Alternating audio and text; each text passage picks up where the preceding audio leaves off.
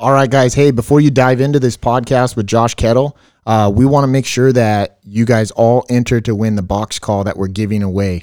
Um, there's a, three simple rules that you have to go by to be entered to win, and uh, John's going to read them off right now. All right, it, it will be on Instagram. So if you don't have Instagram, please get Instagram. Uh, the rules number one, you will like the photo. Number two, follow Fly Down Custom Calls, follow Ridge, Ridge Outdoors. Three, tag two friends and repost this photo. And the contest will end June 12th at midnight, and we will pick our winner after that. Yeah, we'll pick it within a few days. So uh, kick back and, and enjoy this podcast with Josh Kettle. Appreciate it, guys. Welcome to Ridge to Ridge Outdoors Podcast. Based out of Southern California, we talk hunting, tips and tactics, the outdoors, and everything in between to help our fellow hunters find success. Brought to you by Victory Archery, the carbon arrow experts. Supported by SCHOutdoors.com, the largest Southern California hunting forum. Sponsored by Archery Geeks Custom Strings. Use promo code RIDGE15 to save 15% off your order. Alrighty, guys. Thanks for uh, tuning into another episode. Me and John were kicking back with uh, the owner and creator of Fly Down Custom Calls, Josh Kettle. Josh. Hi, Hey Josh. guys, thanks for uh, Yeah, thanks for having me in. on. Yeah, dude. appreciate it. Um, you know, excited to be here to talk a little bit about Yeah. the calls and and about taking some game. Yeah, kind kind of a long time coming. Um, obviously, I've been doing the podcast for quite some time, but even from when I started way back, you know, year and a half ago or close to two years now, uh, you know, Steve Sprigg, Steve Trigliato was on, and and he was like, "Man, you got to get Josh on." I'm like, "I know, man. I, one day I'll get him on." You know, but you you're busy dude with work and family and whatnot, and making Yeah. calls. So it, I'm just glad we're able to make it happen, dude. Yeah, I get get pretty busy, but uh, yeah, Steve's been kind of a mentor to me. I've been hunting with him for uh, a long time since I was a little kid. Yeah. You know, I started off hunting with my dad, uh, pretty much as early as I could walk, tagging Right. along with him chasing deer, and Oh, then yeah. uh, just kind of went from there. You know. See, that's super cool, man, because I didn't get to grow up like that.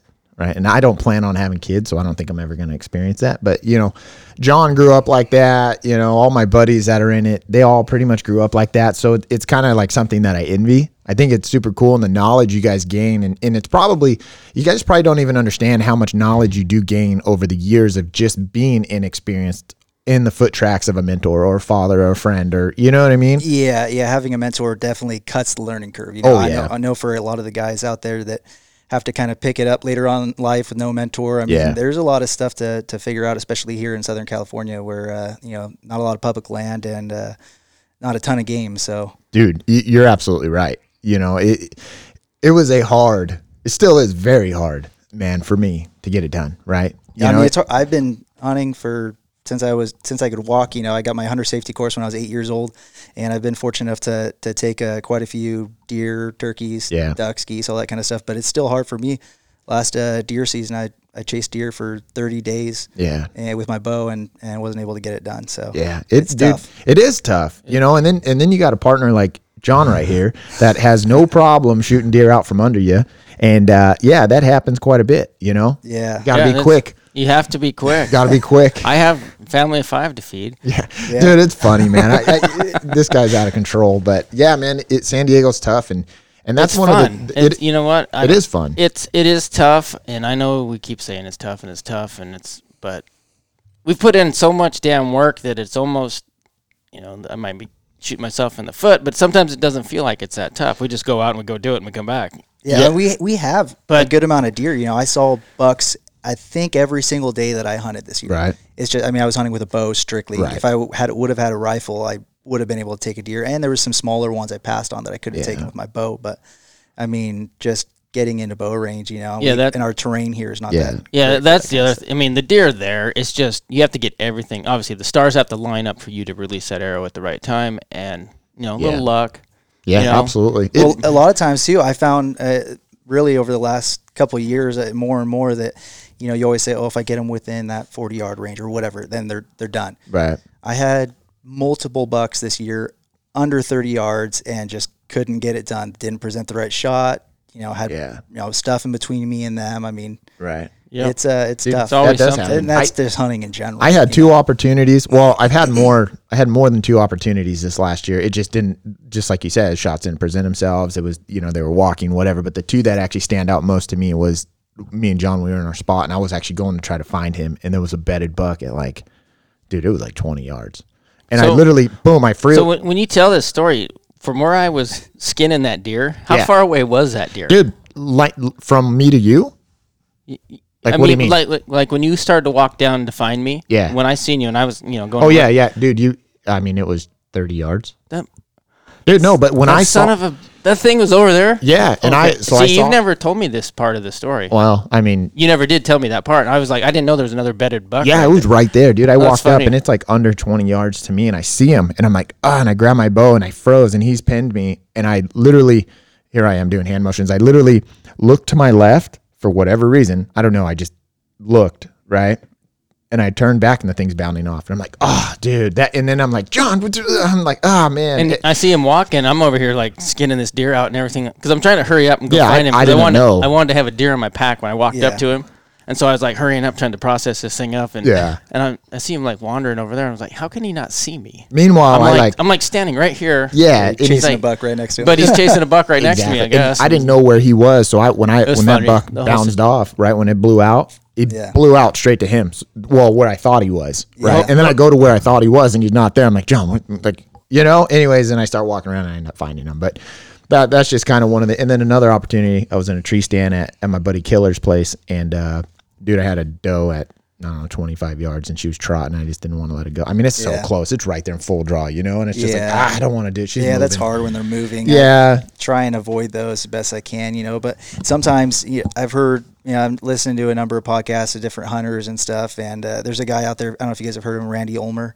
He's a Hall Yeah. of Fame bow hunter and, and archer, and uh, he talks about he doesn't like to get too close in that bubble, you know, because Yeah. once you get and when you're talking about that buck had you pinned, like I found, you know, the more and more I do it, you know, you, you have that ethical range, but at the same time, if you get in too close and they're moving, Yeah. or they they pin you. I mean, that could make it pretty tough. I had one buck this year that I I had him at 42 yards, bedded down, had a great view. I could see his head and antlers.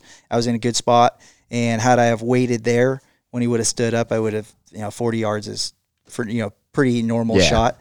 Felt pretty comfortable with that, but I tried to get in a little closer. Got to like 22 yards, and by the mm. time I got into that range, wind shifted, and it wasn't like there was a you know oh, what's that he. I mean, that Right. range, he just turned it, Dude, took off. By the time you get your bow drawn back, the thing's gone, Yep. 15 yards. Yeah. You, you know what I mean? It You can't get bounds greedy. so fast. You either have to accept what you have. Exactly. As soon as you get greedy, you're toast. And that, that's like Every time. going back to that little two by two that was bedded, man. I, I mean, he pinned me. I obviously we looked at each other dead in the eyes, and when I looked left, that was enough time for him to get up and already have his ass towards me.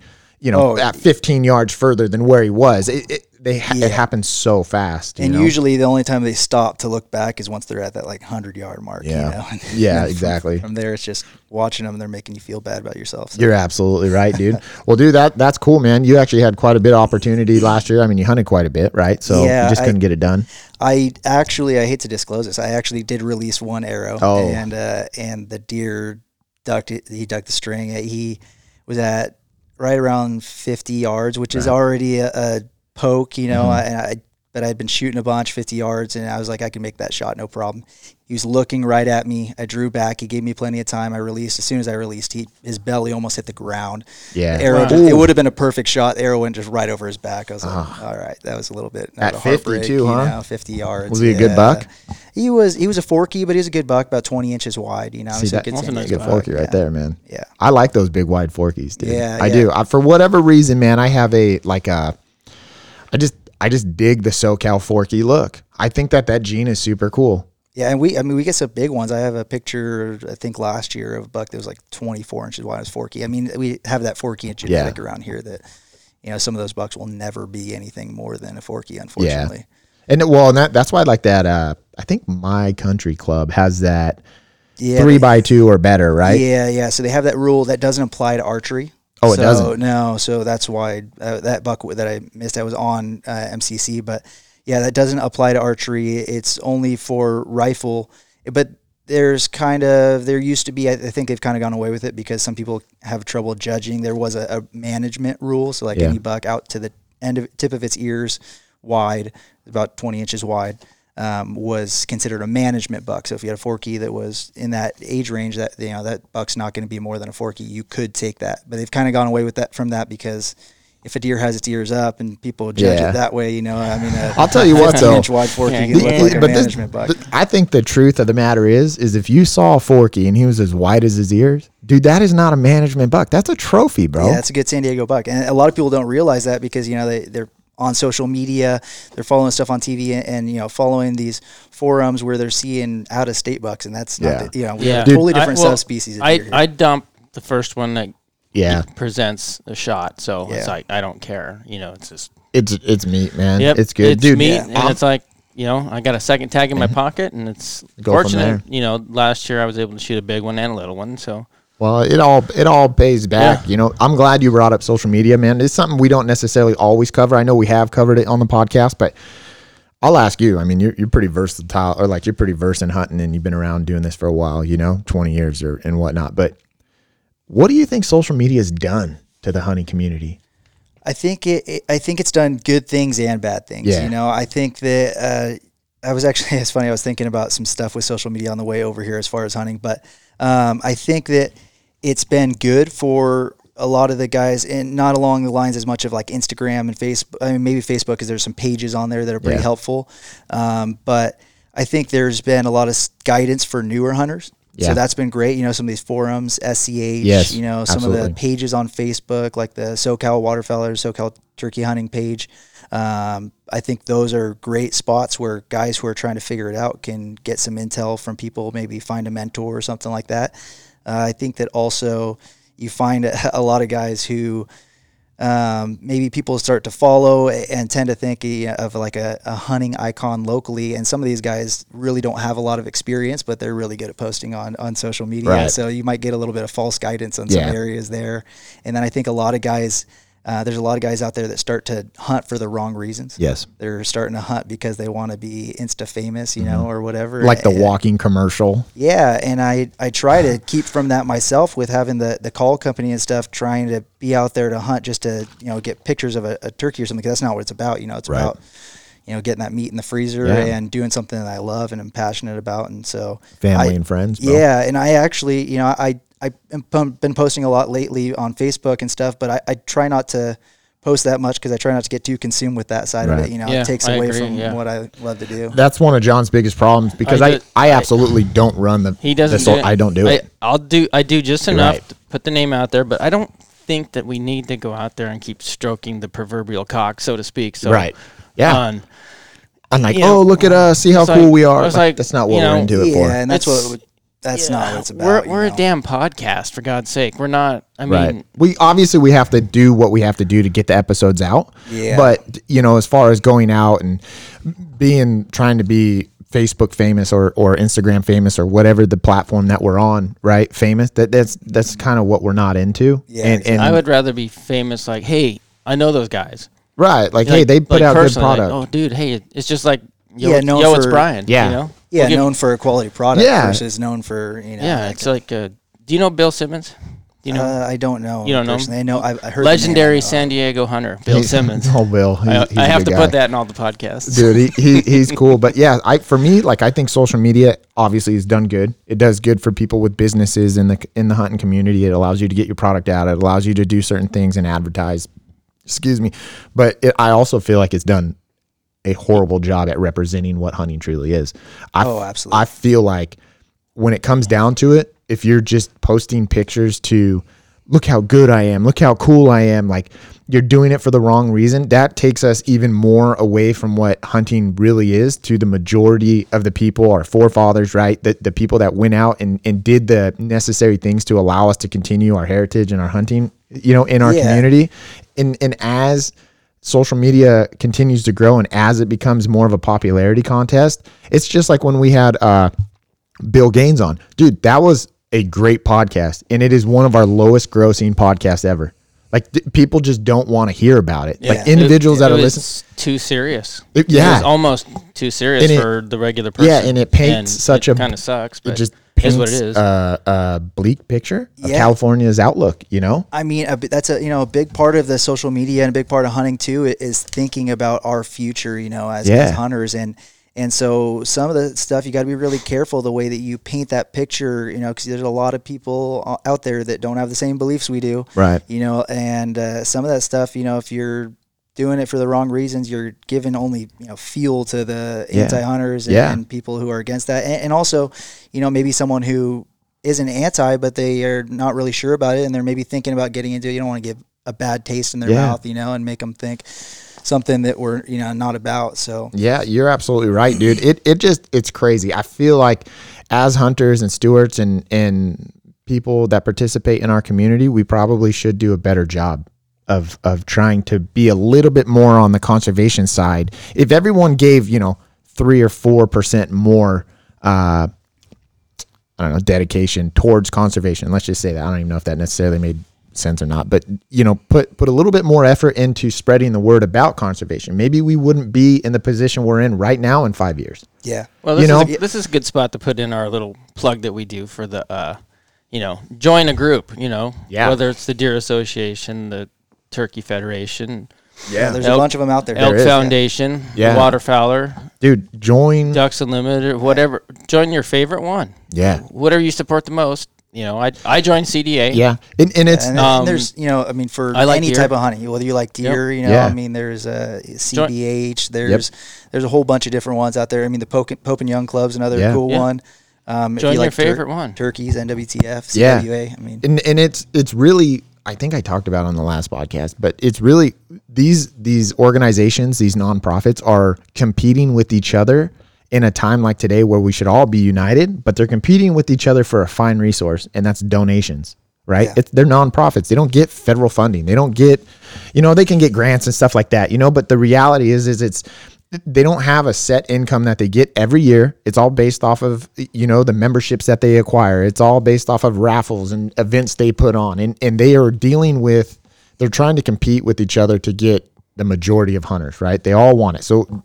Listen, guys. If you're listening to this, it is very important to join. It, it- any Yeah. one of them, just like we were saying. It's uh, it's you know, you might go to one or two of their events a year. I mean, that's all you have to do. It do- doesn't take that much time. You know, the dinners are cool and then stuff like that. You know, and get raffle and you might you know you might spend a few bucks. yeah, Or it goes to a good or cause. your friends may sign you up for the silent auctions, Yeah. and then you're like, "What the hell? I just bought." You know, yeah, that I mean it's fun. It's that happened good to me at an NRA banquet, but yeah it's all good stuff, you know. but it, you know it goes to a good cause and there's a lot of people out there that like to cry about you know uh, hunting that we have in California and all the stuff with politics and yet Yeah. you know some of these people don't even belong to NWTF or they don't belong to any of these Right. kind of things you know and it's like if you're not belonging to those kind of things and you have no right to be you Yep. know crying about it because you're not can't, o- can't open your mouth unless Right. uh, y- your name's on a dotted line somewhere. Yeah. It's like it's like you know, you want to change it. You want to change things. Register to vote. you Yeah. know, whatever. It, it's one of those things. I just think that It's- s- social media. But could- we have to do a better job. You know, right, absolutely. I, I just just give a little bit back. It doesn't take that much, you know, and this is coming from me, but you know, that's like what I said in that podcast is like it's a transition from a, a younger hunter into a more mature, older hunter. It's Yeah. not so much about the killing now. It's, Yeah. it's the needle's starting to come back, even though I, I need to stay over here. right. It's coming back, and you- you're starting to want to pay it forward, right? Yeah. Steve Trigliato had talked about that, and it's like where he's at in his hunting career. Like Yeah, he's he- already like, I've already hunted. Yeah, Like, I- Steve's like yeah. way over here. Yeah, I nowada- mean, you know, nowadays, an you awesome know. thing about that, you know, he's he's taken a ton of game. I mean, he's Oh, killed, yeah. you know, Yep. more deer and turkeys than most guys in, in Southern California, and he's realized that, and he, you know, has kind of shifted his passion toward, and he's always been about taking people out, but Right. even more so now to mentoring people and getting new hunters out, and and that's you know the only way we're gonna grow the people on our side is It- by getting Yep. people And just like just like Andy Grappisnack, that's Right. what he's doing. You know, he has Yeah. soft spot for the Marines. And he takes out young Marines that are homesick and want to Yep, get takes out them and out hunt. duck hunting and stuff like that, and Yeah. he'll put them in a good spot. And So I think just moving forward, I hope all the listeners here, you know, if you have social medias, you know, maybe maybe let's try to make it cool to be a supporter of these nonprofits, right? Of these groups, and Yeah, and just post a little bit about conservation instead of, you know, your grip and grin. You know, that's a good all right. way. Let's move it forward let's, a little let's bit. look at these calls because I'm sitting here Let- let's- looking at these calls. let's do this. because Josh, you go ahead and tell us about fly I mean, down custom yeah, go calls, ahead. bro. talk about your. Uh, well, right. I'm looking at these calls here, and these are they're made really well. You know, I mean, as far as craftsmanship goes. Well, they're handmade, bro. Well, I understand, but the wood, you got to understand. You got a Yeah, I wood mean, shop. Yeah, you I- have to understand here. This I, is I put a lot of time into it. I The- put the- a, a are- lot of time and effort. these are very pretty, well designed. You know, and the wood. You know, it, these are. Pretty sweet, dude. Yeah. Yeah. I was like, I I don't want to take it out there. I want it to sit on above the fireplace. know. Yeah, but, you know that's what they're they're designed to look nice, but they are designed to function well. Yeah. And that's kind of I've I've been calling. You know, I started off turkey calling and duck calling at a really young age, and uh, it's always been something I really liked. And and I found with a lot of the you know calls that I get from you know the big box stores or you know the big name brand stores sometimes are mass produced, and I pick up a call and and not really be able to get the sound out of it that Right. I wanted.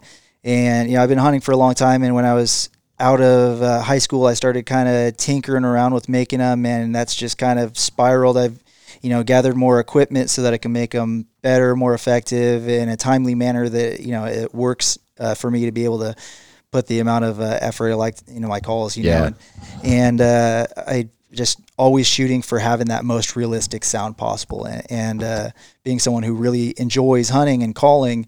That to me is more important than than just the looks of it, you know. But I do also try to make it look good because I think you know, Yeah. people like that as well. So Dude, Oh, it's it's that- a, it's a nice it's Dude, it's a it's a- nice pieces of wood, nice a- pieces of wood dude, it's a put beautiful together. piece, bro. Yeah. What what kind of wood is it made out Yeah. of? w- So what do we got? It looks Yes. like we have. uh, That's a single-sided box call right there. You have Okay. uh, Jatoba, which is Brazilian cherry for the lid and the base, and then you have uh, that's walnut this. for the actual box. I was gonna say, is that walnut on the box? Yep, so and this so this is what now? J- Jatoba, it's Brazilian Jatoba. cherry. Okay, Brazilian cherry, Yeah, it's uh, and it's and that's what makes the tone. a lot of times. or the, the or the this I guess the scraping against. Yeah, the yeah, it's a friction type Yeah. call. So It's the way that the grain is oriented uh, as it moves across kind of is what creates that sound and then the angles on the box and the radius on the bottom of the lid but and a lot of other factors but um, it's very nice. as far as that yeah you you know and there's different wood species out there and I, i've you know used a lot of different combinations and found what works and you know using denser woods for the lids to make them easier for people to run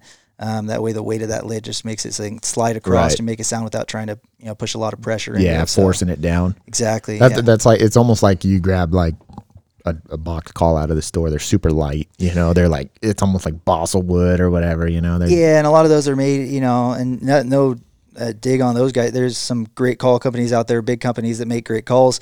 a lot of it is made on, uh, you know, with big mills with just a block of wood, and they make everything with not a whole lot of regard to the grain orientation and different things. And, Right. And some of the, the more exotic species of wood that I'll use in my call, they're expensive. So for a big company like that, it's Yeah. not really, you know, cost efficient. cost efficient for them to do that. Yeah, I mean, when you're mass producing calls, it's all about profit bit of it or the profitability of them, right? And Yeah. you're more of a custom. It's kind of like Evan with our Archery Geek custom strings. Mm-hmm. He he takes his time and he like buys the actual right material to make these strings, right? It's like the same thing here, you know.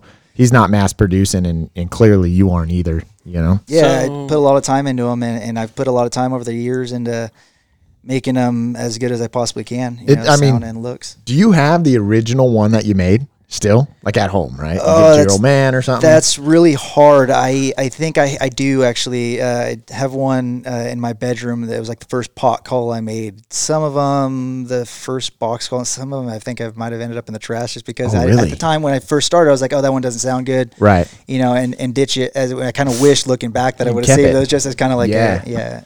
That that's crazy. Do you make slate that, calls too? Yeah, I make uh, you name it. I make turkey calls. I make crow calls as locators for turkey hunting. Yeah. Owl calls as locator calls. I make box calls, pot calls, diaphragms.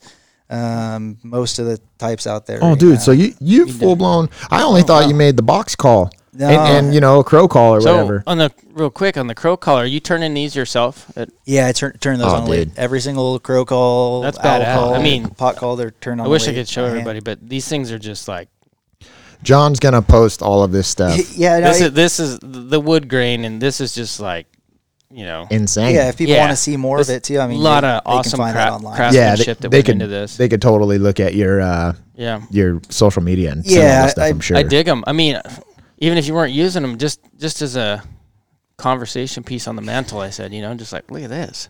Look at Yeah, I this. try and make I mean, 'em- they're you know a craftsman. Yeah, I, I put a lot of time into them. So Well, absolutely. I mean, clearly you uh, you take your time on them, and hopefully, you know, you can grow this business. I know before we were recording, you were like, ah, you know, it's like, you know, one of them things where it's a it's a bittersweet thing because it takes so much time to make these things, and yeah, and I and I get busy uh, with a lot of orders, and sometimes it's kind of a bummer because it takes away from the uh, the time that I want to spend in the woods, you know. But Yeah. But uh, over the years, it's just been growing my clientele and and just improving the product constantly. Right. So I'm always trying to shoot for a better. now are you selling? Are you selling these the majority or like the majority of these going to people in San Diego, or are they going all over the country? No, all over the country. I probably sell cool. more to people just throughout the country than I do in, in San Diego. oh, really? Um, I you know at the turkey tune-up event and that kind of stuff, I, I sell you know a good amount of calls there, um, and then I have a handful of people who just kind of found out from social media or from the tune-up event about my calls, you know, and, and Right. through word of mouth as well. Uh, but I sell across the country, and then uh, actually this year I did my first international sale. I sold a call down to yeah, Aguascalientes, uh, Oh, dude. Mexico. Rad. So, That's super cool, man. So you you got quite the clientele then. Yeah, I have a lot of people who like them, and and fortunately, you know, every I've yet to have an unhappy customer. Everyone who's Right. you know run Super one of my calls or bought one of my calls has been really happy with them. So Now you obviously you probably hand test these things and get them all dialed every before single they, one of them. yeah. Yeah, they don't leave the shop unless they're unless Yeah. it's something Until I they put my sound- best. I mean, dude, you got a signature right. on it too. There's a Oh yeah, signature on it. yeah. It- Josh Josh's Kettle. sig- it, ooh, ooh, that's right. It, yeah, it's, it I mean, just, Jo- Yeah, just touching it, it That's how sounds you know like a it's turkey. that's how you know it's a good call right there. If you touch Right. it and it's already making sounds.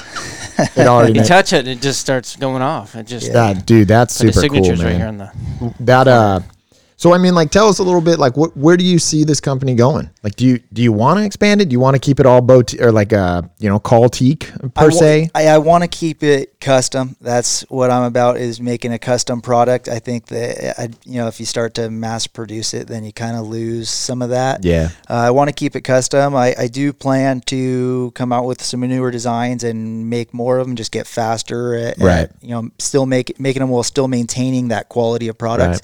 Um, but always just trying to improve it and make a, a better product. You know. dude I, i'll tell you what man the the visual aspect of these calls man and and uh when you're ripping on that you know on that box earlier before we record, man these things sound amazing and they look amazing too you know it's kind of like one of them things if you're looking good you're doing good you know just to have a it. You want? Let's get a. You want yeah you want to give yourself a little sound dude you want to get a little sound going Yeah, yeah. We'll uh, Alright. we'll mute our microphone, so just yours. So whenever you're ready. Let's see here. Run this. Uh, this is the box call. I got single sided uh, Brazilian cherry over walnut.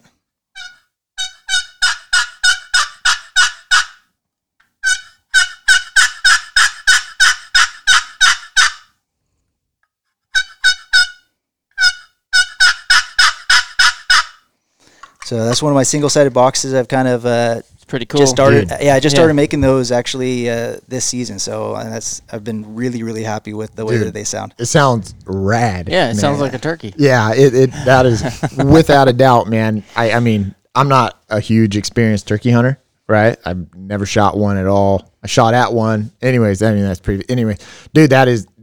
I mean, I'm pretty yeah, I mean, pumped on you, that, if you've been out in the woods and you've heard a turkey yelping, then uh, Sounds like I that. know Dude, no, that's, that's that it. sounds it sounds like that. pretty That's it. spot on. And you know, over over the years, it's developed to that. You know, when I first started, I mean, they would get a turkey to gobble, but they Yeah. didn't sound like that that noise that I know that I've heard. You know, a Right. ton of times in the woods, and I've just always trying to shoot for that. And I, and I hope to even get it better than that. You know, eventually, that's the plan. Dude, let me uh, let me just say something, bro. That that right there is a fine turkey call right there, man. Yeah. you know, Appreciate it. Thank It- you. it's awesome, man. I'm I'm super pumped that you brought that on, and and you know you're telling the story about your call. Well, you know I'm I'm hoping that you get your company where where you want it to be. You know, it seems like you found success already with it, and just honing your craft and developing more little R and D and figuring it out and going where you want to go with it, dude. Yeah, I, I uh, been pretty happy with it so far, and it's kind of for me, you know, with my line of work, it's also setting up a retirement type job, you know, that I plan to do later on. Yeah. and I, go. I think I'll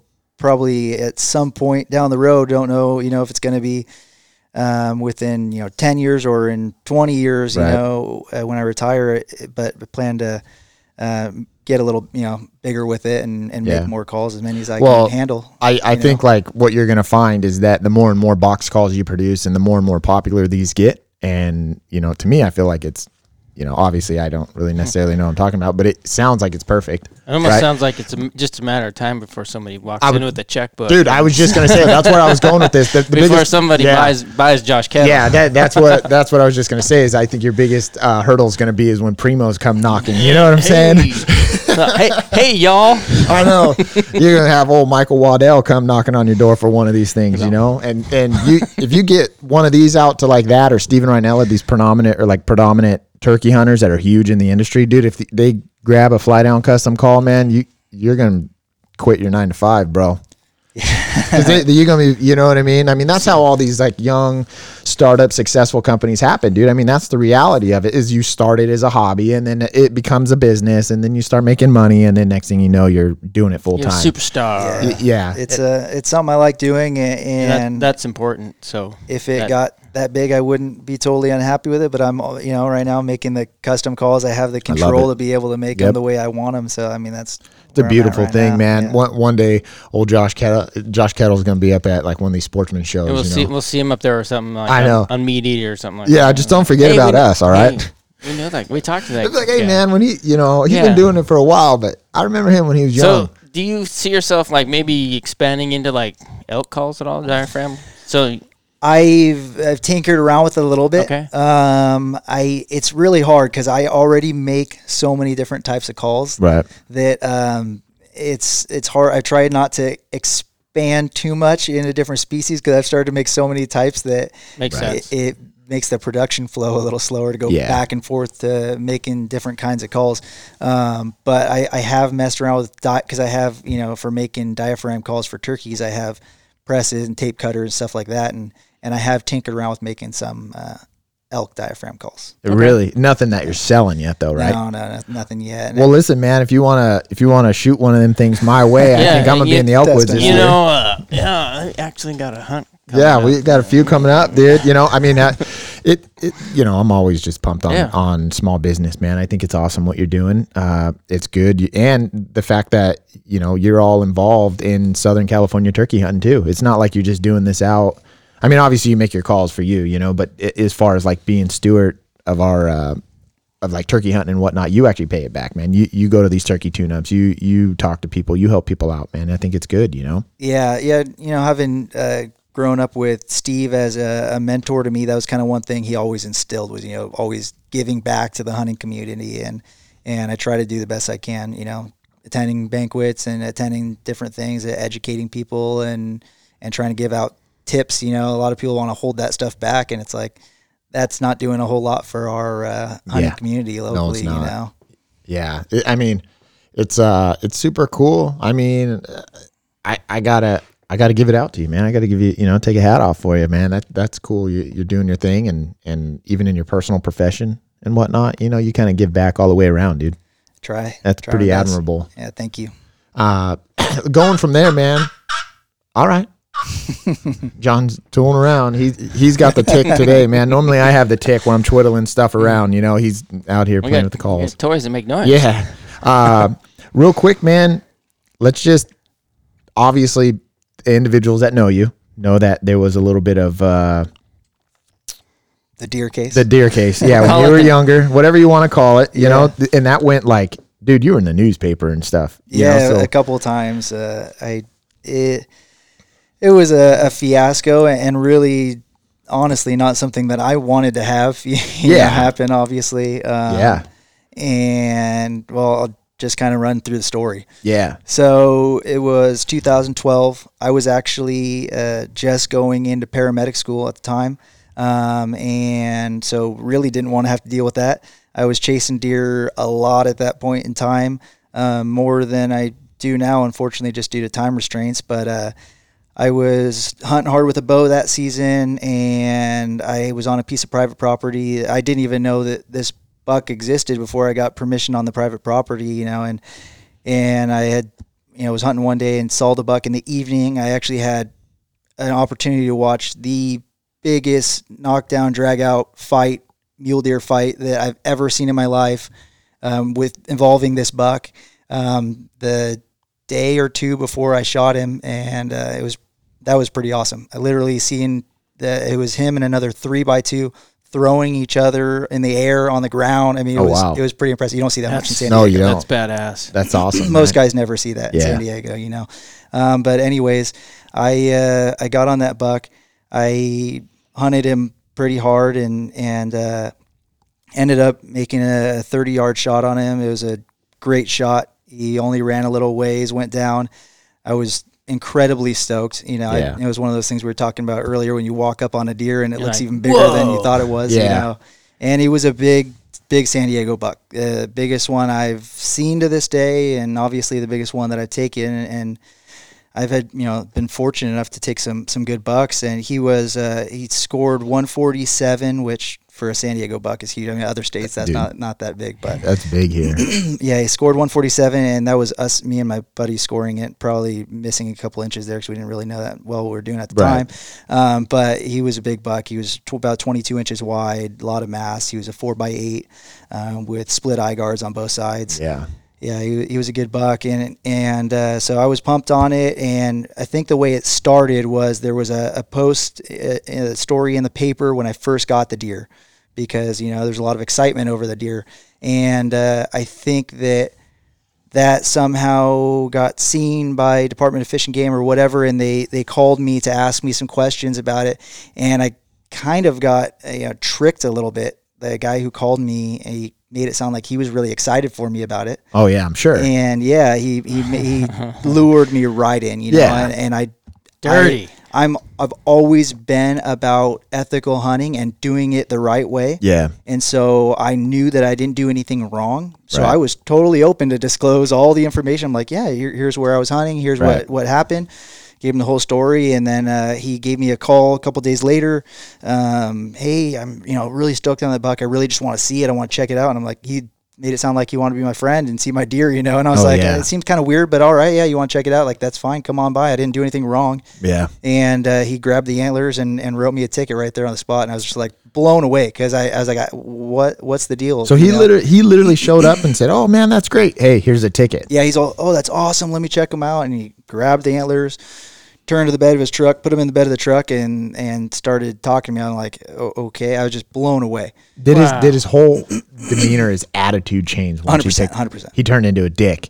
Yeah, I mean, he just yeah, he he totally changed his attitude and and started you know trying to explain to me how I was doing something wrong, even though he wasn't there. He didn't witness any of Yeah. this. You know, he had no idea Yeah, what no- really happened. Nobody called him, right?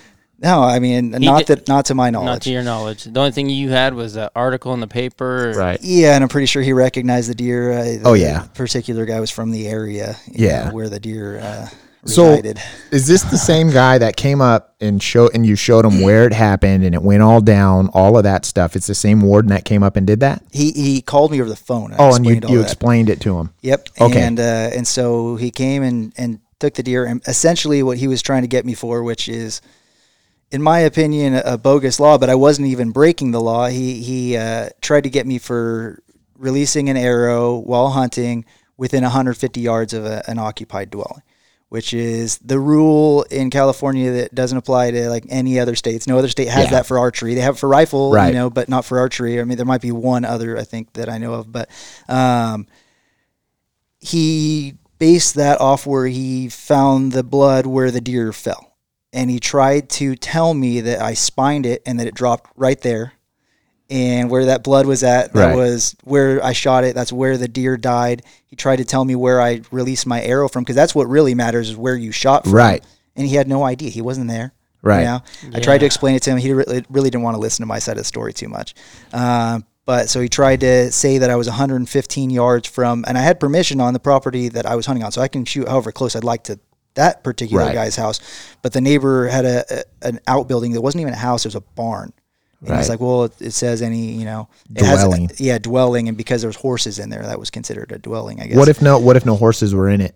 I think then it's a, like a just a vacant outbuilding. I, you know, to be honest, I, he said there was horse horses in there, which is what made it, you know, constituted. it. So I would assume that, if there wasn't, that it- horses it count would- as occupied. yeah, I, I guess. Um, the but definition of occupied includes animals in California. yeah, and you know, I mean, the the law is the law, but I I Yeah. wasn't breaking. it. He tried to tell me that I was, you know, Yeah. and uh, I was pretty bummed about that. And I, you know, I didn't have any experience with this kind of stuff. I always have been an ethical hunter and tried to do the right thing. And Yeah. so I talked to some guys and they were like, no, this isn't right. You know, you got to fight this. And fortunately, I had a handful of attorneys come to me and, and offer to take the case. And I ended up having to get an attorney. Well, getting an attorney, fortunately, he offered to do it pro bono Right. because of the whole thing, you know.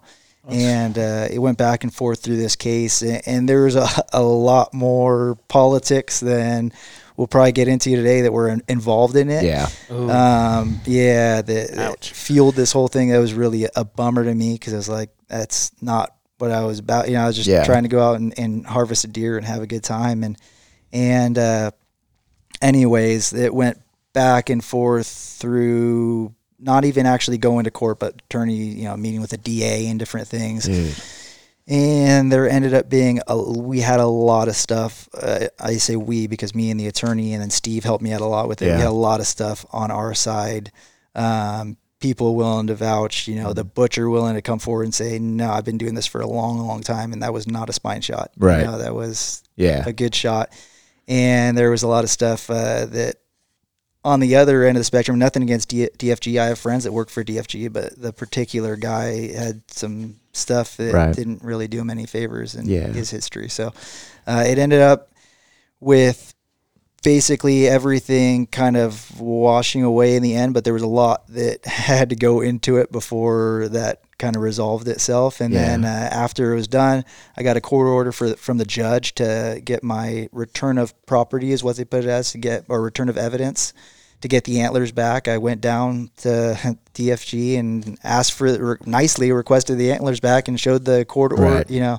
order from the judge signed and they refused to do that and that- Wow. yeah that Yeah. turned into a big thing they you know threatened to i think arrest me for or disturbing the peace or something like that if i were to go down there again and do it which i was blown What? away by that so I, I you know i had people tell me oh you have to fight this you got to get the Yeah. antlers and to be honest the antlers really for me that wasn't what it was about Right. and i was at the you know by this point i was in paramedic school i was like i don't have time to deal with this so Right. i kind of just ended up letting the you know antlers go and coming to terms with the fact I got photos and memories. And, Oh yeah, it's Right. a. I saw the pictures Dude, of that. well, but, I just want to say know- something real quick with that. well, the guy, the guy, it sounds like the guy got what was coming to him. Well, So, it, we'll outside of say- that, Warden, it, you know, it is. And th- this, But- this podcast has always been true, right? And that's something we're not going to hide. We, Yeah. We're not going to sit here and just say, "Oh, these guys are great." There's good in fish and game, Absolutely. and there's 100%. bad, and they wonder why they have a bad reputation.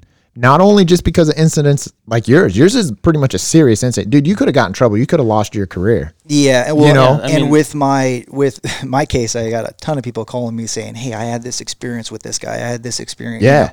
know. Uh, one of the guys that called me had uh, been hunting on in uh, Laguna Mountains, Yeah. with a bow and had a mountain lion stalk up on him. Yeah. I don't know if you guys heard about that story. He had It was Yeah. a border patrol guy, wasn't it, or something like that? Uh, was it the border patrol guy that shot him in the foot? Or? Yeah, yeah. So he, it was super close, coming at him. You know, ears Yeah, pinned I- back. This thing wasn't willing. Yeah, to I read around. that report. Or I read the article on that in the report, and then there was another officer involved with that that, right. Yeah, that we all know. yeah. and it, it didn't end well. No, he, he shot in self defense, hundred percent self defense. I mean, at that range, he shot a, a mountain lion from the. As far as I know from the story, you know, I've heard it from. I heard it from him. I think over the phone, but also through other people.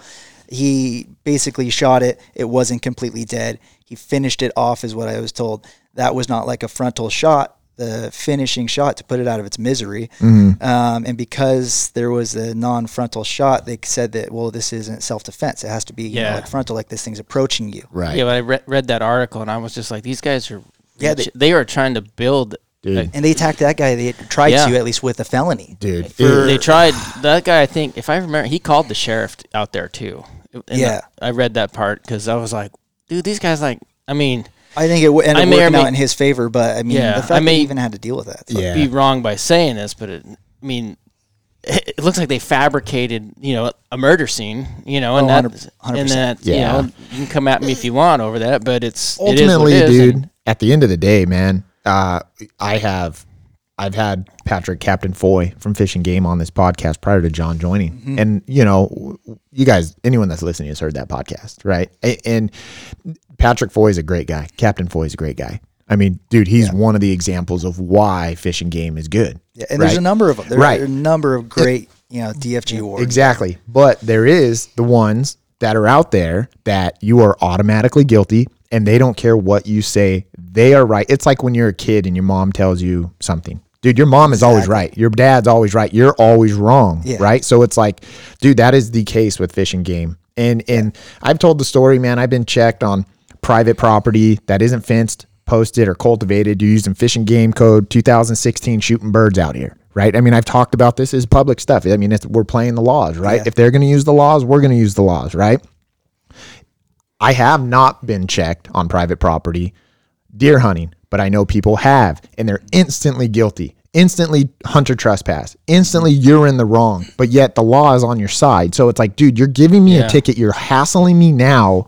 But yet, if I was shooting dove over here, you would check my plug and say, "Oh, shoot that bird as it's flying by." You see what I'm saying? So there is good for sure, and there is bad. I just feel like when it comes to big game, you're instantly guilty, man. Yeah, yeah, and that's for you know for them that that was kind of the thing that was interesting and brought to light to me, and that's what you talked about the murder case thing. That's what I said to my attorney. I'm like, this is insane. They're treating this like a murder case. The state actually funded having a helicopter go out to the property that I hunted on to survey the land. I mean, tons of our Right. state money they going to spent this a thing. lot of money on some guy shooting a deer. Yeah, and, Right. and I and I was like, it's, they're acting That- like it's a murder case, Yeah. and he goes, to them it is. But this is their murder case is Right. something like this, you know, a, a big game animal, and I'm like that.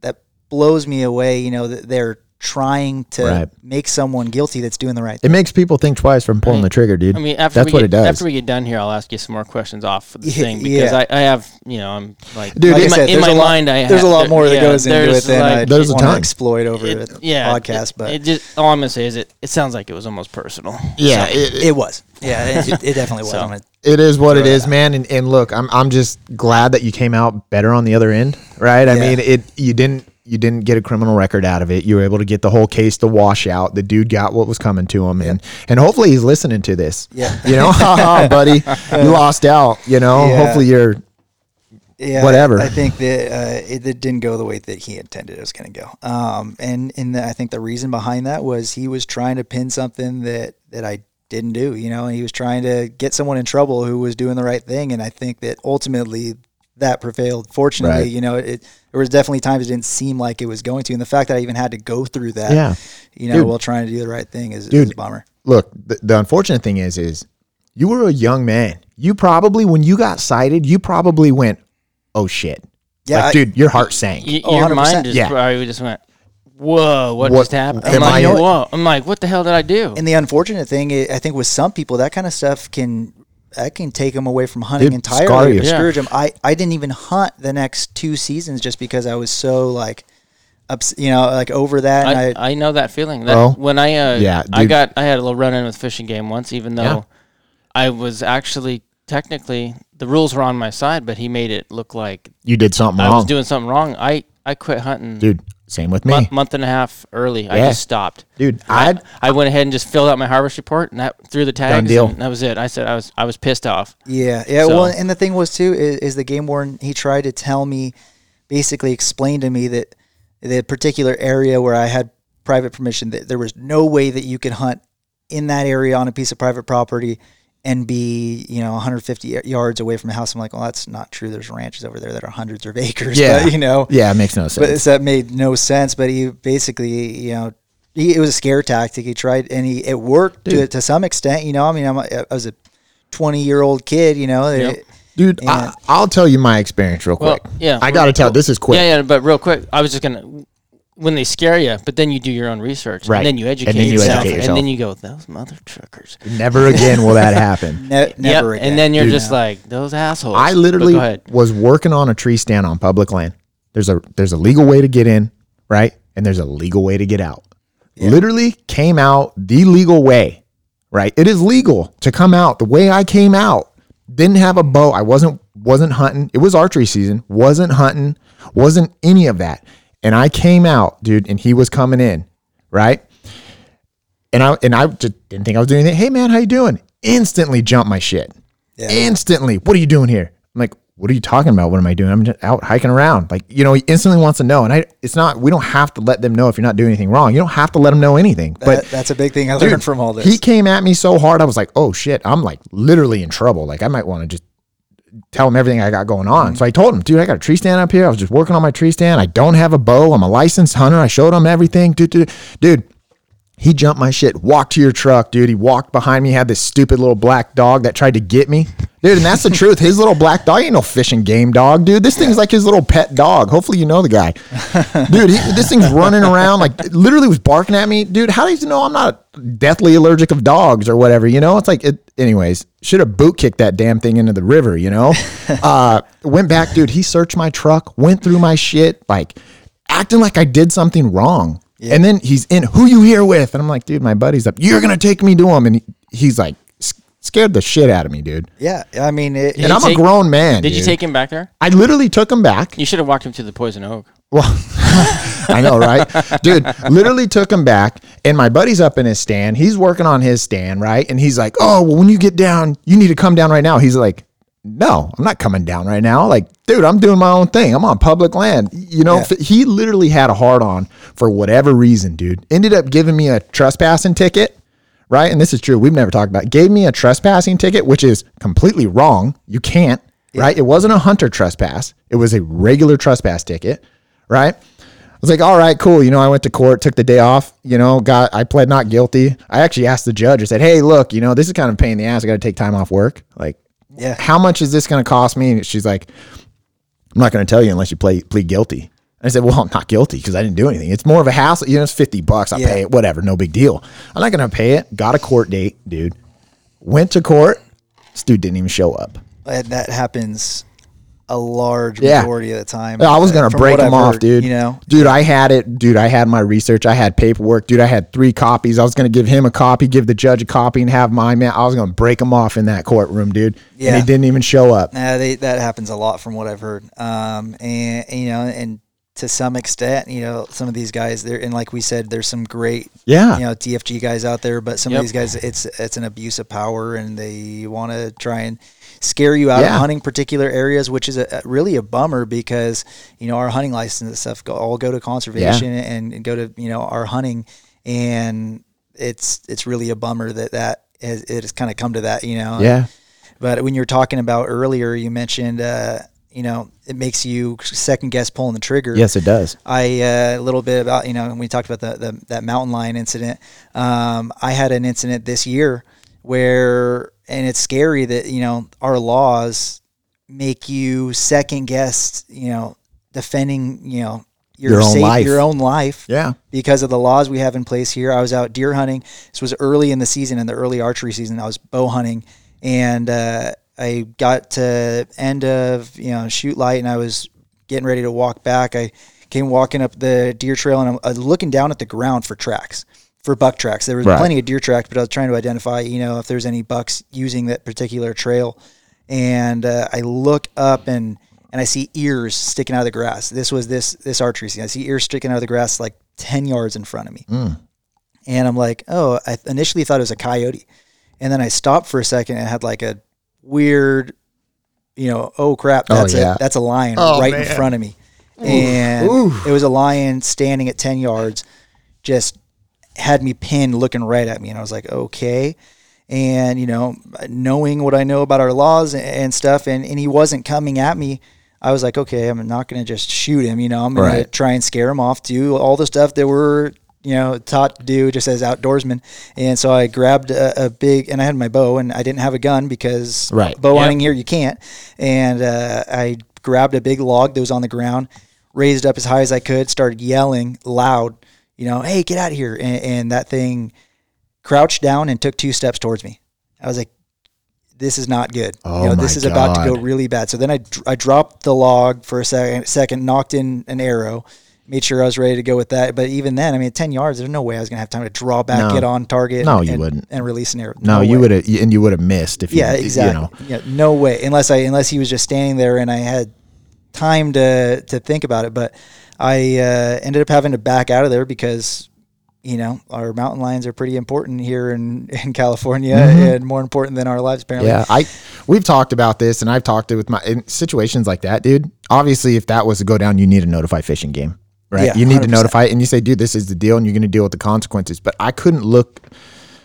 I mean, what if you wouldn't have done it and it would have came at you, and then you're you have to face your old lady, and you got a brand new baby, right? Oh yeah, that, that's the thing. I I wasn't allowed to defend myself in that instance when this mountain lion at Right. ten yards and less was crouched down coming at me. Right. And he wasn't interested in, in hanging out. The mountain lion. I've seen a, a number of them, and other than this one, they all they want to stay as far away from us as Yeah. they can for the most part. You know, unless Yeah. there's something up with them, and and that one was not that way. So.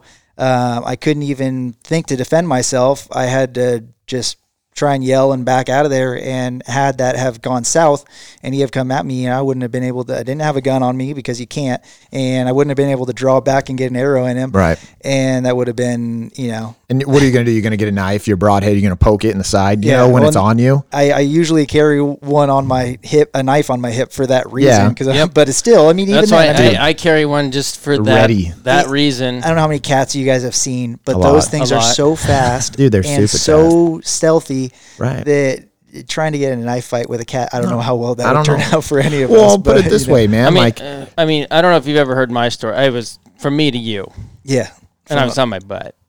awesome. Yeah. There's no not, way. That's not to- a good feeling. I, I, I had to jump up, turn on my headlamp, and look, I had the headlamp on. And think so, I think I might have heard that on another podcast you guys were talking. About. And so, Yeah. I mean, I immediately grabbed my. I went full draw because I left the arrow. I went whoosh like this, and that thing just looked at me and then just turned and walked away. Ten minutes later, deer came up too. So I was just like, well, I guess they don't care either. So, yeah, it, Yeah. it's it's a scary prospect, but it man. was just like, It is. wow, what just happened? I think ultimately, man, you just got to make sure you you do your due diligence. And I, you know, I personally think you were probably justified if you'd have stood your ground. I mean, uh, think about it. If you wouldn't have moved and it would have took two steps and you drew on it and you had your pin on it and it took another one, I mean, what are you supposed to do? yeah, You're supposed I mean, to turn around and run because that's what you're gonna. It's gonna get on your back Yeah. at that point. That- Yeah. That's why you keep that bow in front of you between it, and Yeah. at least you have that. It's You know, if you have your bow, you can at least. Yeah, and I actually, I, I'm like thinking, you know, running through all these things in my head. I actually, after knocking the arrow, I then pulled it out and was like, okay, I think I'm gonna be able to probably stick this arrow in him easier than I'm gonna be able to. Oh, uh, yeah, then shoot him. it. If he's running, you know, Yeah. dead sprint at me, At 10 and, which is at ten yards is like one jump. Yeah, it just Yeah. jumps. I watched one later in the season that uh, it was right by the Lake Henshaw Cafe. It, it Yeah. crossed the road and it was like it was dark. You know, I had hunted till shoot time was driving home, so it was right after that. You know, and uh, he jumped the road and it was it blew me away. I always, you know, every time I'm impressed by uh, you know these lions every time I see them, but this one jumped the entire and that's two lane road Yeah. right there. You know, that's considered the the 76 right there. Yeah. whole thing one leap all the way across from one side to the other. You know, one shoulder uh, to the other. That's 25 one foot, bro. Yeah, that that's pretty Yeah, impressive. So 30, that 30 feet. 40. Yeah, that's I mean- badass. That's that a- lion right that's there a could nice, have one jump. Oh yeah. Then That's a nice reach. Yeah. Nice. It is a very scary prospect. I'm glad you made it out of it, you know. And and obviously this is just one encounter that's being talked about. It happens year year in year out. It happens all the time. And I I just it's I don't know. We've talked about It it. is. you know what's times. funny It's is when you talk to Steve. Steve hasn't had him. yeah, he's never seen He's- one, dude. he hasn't had an Yeah. encounter. You one, know, one of the ones he's and that, and I and it's just it. Sometimes you know, obviously we have, and yeah there's people that have and people that don't have. yeah. Well, and he has. I mean, the, And the as number many of trail hours- cam photos he has in the areas that he hunts too. You know, I mean, he has been he has had an encounter, he just hasn't noticed it. Yeah, yeah. That's well, it. We I had mean- we had one from the car. Steve and I we were hunting one spot, and we drove down this road, and uh, it ran across a field, and that was the I think one of the only ones that, or, or the only one that he's seen, which is crazy because the amount that he hunts. You know, Yeah. I've seen. I think I'm either at six or seven. But you know, Steve is a big dude. So he's definitely been watched. You can't tell me that cats haven't seen him. They just haven't Oh, been seen by all Steve. Of, all of us have been seen Yeah. by a lot of cats. Uh, that yeah, we I- I know what I'm there, saying. I'm I, Sure. I, I know of two that Yeah. saw me. Uh, well, that's what I'm saying. Like he's been watched. So You've been watched too. Oh, with I know. With I your know. back to it. I know, it's And I scary. watched Prospect. it. And I watched it happen. he went full draw on a line that was right behind me. he did. He was at 80 yards or something. Yep. Uh, it always makes me wonder, hey, how many times you know that one right there, and that was the other thing too. This one this season at, at ten yards, he was so blended in that like I'm like, man, there are times if I wouldn't have looked up, at that, I could have been walking by, and he could have been sitting like that, just Oh, yeah. and he he didn't. waiting. When they sit there and look at you, that was a weird thing too. They don't, other than when he took those steps, they don't move. No, they A just muscle. watch you. They I sit mean, there and they're so focused. It's dead still. If you ever see a bird dog, right? Like if you watch a bird dog get focused on something, like a bumper or a gopher or whatever, right? Boom. It's like laser focus. They don't move. Their body just freezes. It's like my dog does it all the time. Yeah. Right. And it, and it's it's the same thing, but now you're talking about a cat that has basically four hands and a mouth. Yeah. Right. So it's it's insane, man. And and you know, it goes back to you don't ever want to have a tango with a cat, right? I mean, you, you'd sh- you'd shoot a dog for less, right? Like Yep. if you were out in the, you know, some wild dog up on the mountain, you'd shoot the damn thing before it got to you. Yeah, you probably wouldn't. You probably wouldn't think about it if it was aggressive. You know what? You wouldn't think about it. Yeah, with you wouldn't. Cats. I mean, you have to because unfortunately, because they are so protected here. Right, And even and- with the new law that came down Exactly. recently, or bill that passed. It is. It, it- they passed it. It's a protected species now in Yeah, California. It's now on. Yeah, I think it's like a, a temporary pers- protected species or whatever. Basically, it's the step before they hit endangered species. Yeah. And once they get so in that, once they get in that realm, they're. It, the odds of that ever changing is probably oh yeah, it'll never change. never going to happen. It, and it's crazy because they, you know, biologists will drive and go pick up bodies on the side of the freeway. They get hit by cars. Well, what does that tell you? They're crossing the freeway, man. Like, Yeah. there's that many of them that they're picking them up on the freeway, Yeah. right? So, it's crazy, man. Uh, real quick, John, do you got anything else? no. I'm pretty much. I mean, what else do we? I mean, we've I mean, we covered a lot. Was there anything we we've talked? covered. you His, wanna- we've covered the business. We've covered the story.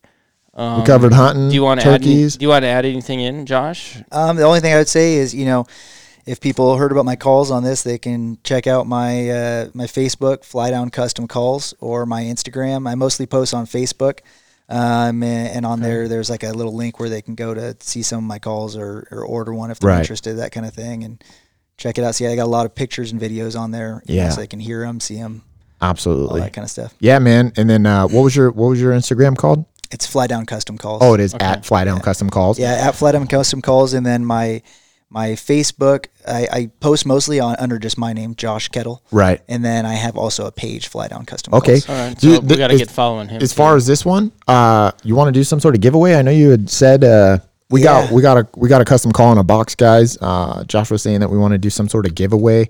Um, Yeah, this is a pretty uh, pretty sweet box call right here. It's a double sided box call. It's a walnut box with a Macassar ebony uh, lid and base, and uh, there's a couple diaphragm calls in there as well. oh, right on, man. What? How how do you want us to go about giving this thing away? You want us to have some sort of special raffle? Yeah, Wow, I think pretty. probably uh, let some people in on it. Uh, do kind of a drawing, something like that. Okay. For the, for the listeners, you know. Yeah, man. That's what we'll do, man. We'll we'll, uh, uh, we'll we'll come up with something here. Um, we'll definitely yeah. put it up there, dude. We want to definitely give that away to the listeners, dude. We appreciate Yeah, that. we'll- That is Yeah, I mean, awesome, we'll, bro. we'll come up with some rules or something for this or the way Yeah. to pick. Yeah, maybe keep it primarily to the listeners. That way Yeah. that they can, Yeah. you Yep. know, Well, give it to the guys who are, are Actually listening. actually listening. Yeah, man. coming on. So Absolutely. We we get quite a few listens, bro. yeah, yeah, and I more and more guys I talk to guys and they listen, and they got a lot of guys are stoked on it. Yeah, they're super excited about this because we don't have. There's a lot of podcasts out there, but we don't have a lot of San Diego I stuff. know. A lot of SoCal stuff. It is know? cool though. and it, yeah, it's super cool. it's kind of that nichey information out there. and you know the thing is is like obviously i started this with patrick and patrick's a cop and he dude he has like no time Yeah, like he doesn't and john's always been involved he's always just been kind of behind the scenes and he was like dude let's continue this hey we picking that up in your mic dude Oh, I'm sorry. Yeah, but mute it's your right. mic. They're fl- they're fly down custom calls. but uh we uh we kind of just you know john was like dude let's continue this because there was a lull in the podcast. There was because I was like, man, you know, I, this isn't a one man operation. Podcasting, I'll tell you right now, is not easy, dude. It isn't. I mean, yeah, we're having a conversation here, but dude, it if you I know got there's on, a lot more that goes into it, you know, and I'm sure. Yeah. being nervous is understatement. Like I'm sitting here behind the mic, I'm nervous every time I shoot a go for an episode because it's like I'm interviewing someone I don't know. You know what I mean? Yeah, It's th- that's the thing is like we're meeting people we don't know. right.